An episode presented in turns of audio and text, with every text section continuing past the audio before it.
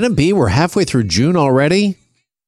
No, no. Why isn't February go so slow? It takes us like forever to get to Valentine's Day, but here we are, middle of June already. Good afternoon. Welcome to those of you in Toronto listening on 640 Toronto, in Hamilton on 900 CHML, in London on 980 CFPL, and streaming online. Coming up, we are watching the markets very closely today because yesterday U.S. stocks officially closed in what is known as a bear market. Uh, the S&P 500 falling 22% below its record high back in January. So coming up, we're going to get some uh, definitions as to what exactly is a bear market.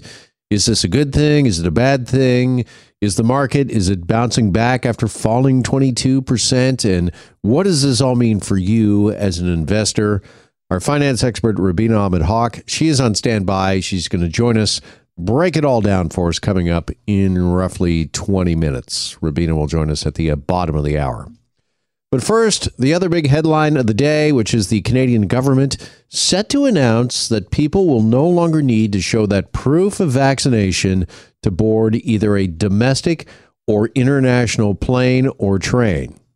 And we're also, by the way, getting some reporting that the government set to lift vaccine mandates as a requirement for working in the public service. So there's a lot going on, a lot happening uh, out of Ottawa over the next uh, few hours. When it comes to the uh, travel part of the story, let's uh, welcome in our travel expert. Here is Marty Firestone on the very uh, latest. Marty, good afternoon. Good afternoon, Jeff. How are you? I'm okay, thanks. Uh, could you break this down uh, for us a bit? Uh, what do we know? What is the government set to do uh, when they say that we no longer need uh, proof of vaccination? Uh, just how is that going to happen? When is it going to happen? Yeah, very exciting news. I have to tell you, each day as it continues, good, good, and good. I'm just waiting for the day everything is back to normal again. Having said that, it appears domestic travel, and again, this will all be uh, confirmed in the next hour. You can go within Canada, you can come back within Canada without any proof of vaccination. That will be key to so many people that want to see family and friends who they haven't seen in over two years. That's great news. Internationally, this is the part I can't get my head around quite yet. Maybe it will come out soon. You can go without proof of vaccination to Italy or wherever you want, but coming back in, they are going to request that either you show proof of vaccination, which I hardly think you're going to get while you're in Italy on vacation, or you're going to have to potentially quarantine 14 days, is all that we can read into this at this point. That one there doesn't make a lot of sense. So we have to wait and see. All right. Do we know if these changes, uh, when they're announced again in the next hour, do we know if these are going to be permanent, Marty? You were just talking about, uh, you know, how relieved uh, you and so many others uh, will be when we get back to quote unquote uh, normal. Do we know if these changes are they permanent or is the programs have they just been suspended? Yeah, I don't think anything's permanent in this world of late. Even the random testing at the airport, while it is on hiatus till the July the first, it could be reinstated again, albeit at a remote location, not at the airport, but it could be coming back. Much like this, if the number count were to jump again or something like that, I'm sure they reserve the right to be able to suggest that this has got to go back into play again. Difficult things to give and take, but also take back is not going to be so much fun. I can tell you that.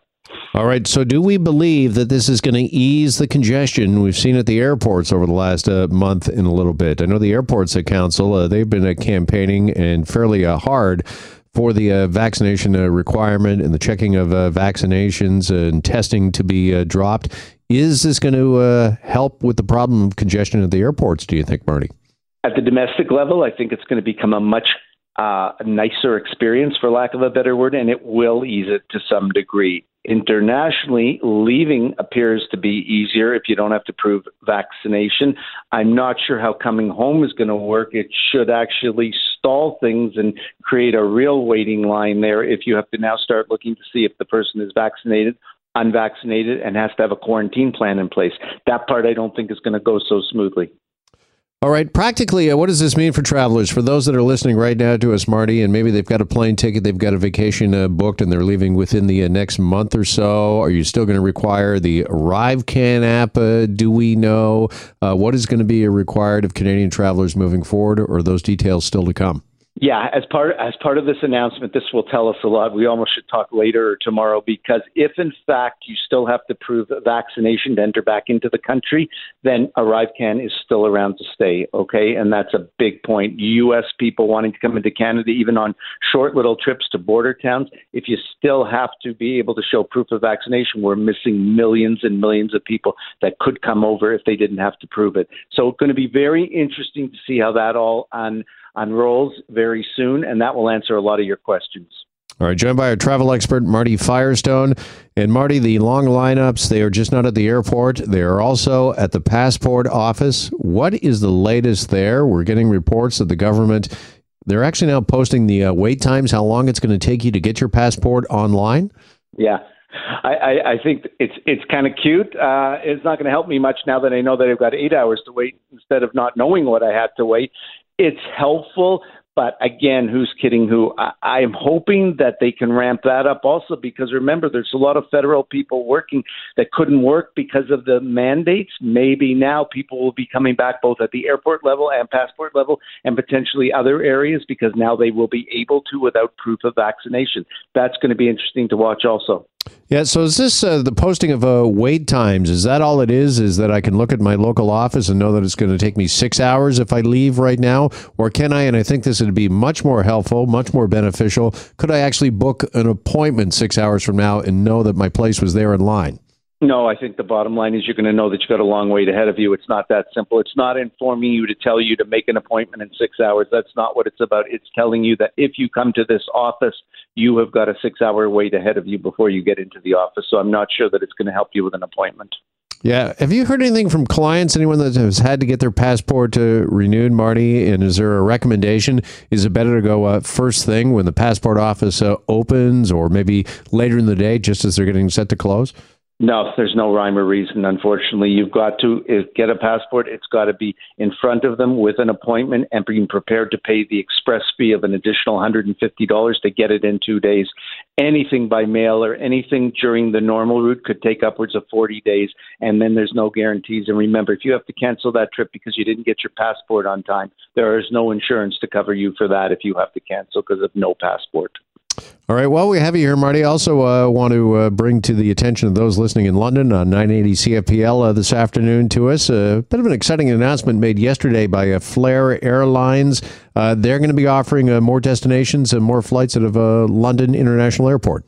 I think that's great, and and maybe that's one of the reasons with newer airlines, Canadian-owned airlines now, that they can service smaller airports and get out of the hubs like we have right here at Pearson and Vancouver, where there is endless delays. I think that's a real positive that now someone in the London and surrounding area can fly out to sun destinations and not face half of the crowds or things that they used to when they had to come to Pearson. I was about to ask you that very question. So this is good news for Pearson and some uh, bigger airports and hubs of some of these uh, smaller airports, uh, smaller uh, markets or uh, cities, if they're able to uh, fly to more destinations. Obviously, this is hopefully going to ease the congestion in some of these bigger airports absolutely relieve some of the congestion. And believe me, we need some relief now. So if this is one way to do it, it's a great idea.